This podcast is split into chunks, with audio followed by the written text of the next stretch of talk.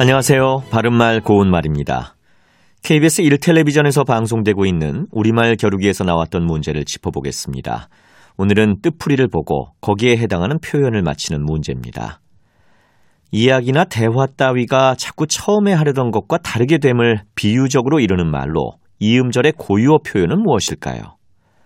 출연자의 답에 새길, 갈길, 딴길, 엇길이 있었는데 이 중에서 정답은 엇길입니다.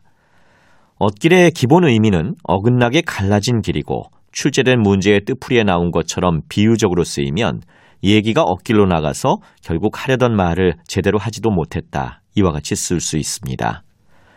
엇길에서 첫 음절에 있는 엇은 접두사인데요.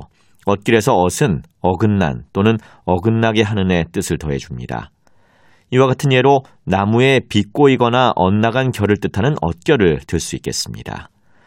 또 일부 동사 앞에부터 어긋나게 또는 삐뚤어의 뜻을 더하는 경우에는 엇갈리다, 엇나가다 같은 것이 있고 몇몇 형용사 앞에 붙어서 어지간한 정도로 대충의 뜻을 더할 때는 엇비슷하다나 엇구수하다 같은 것이 있습니다.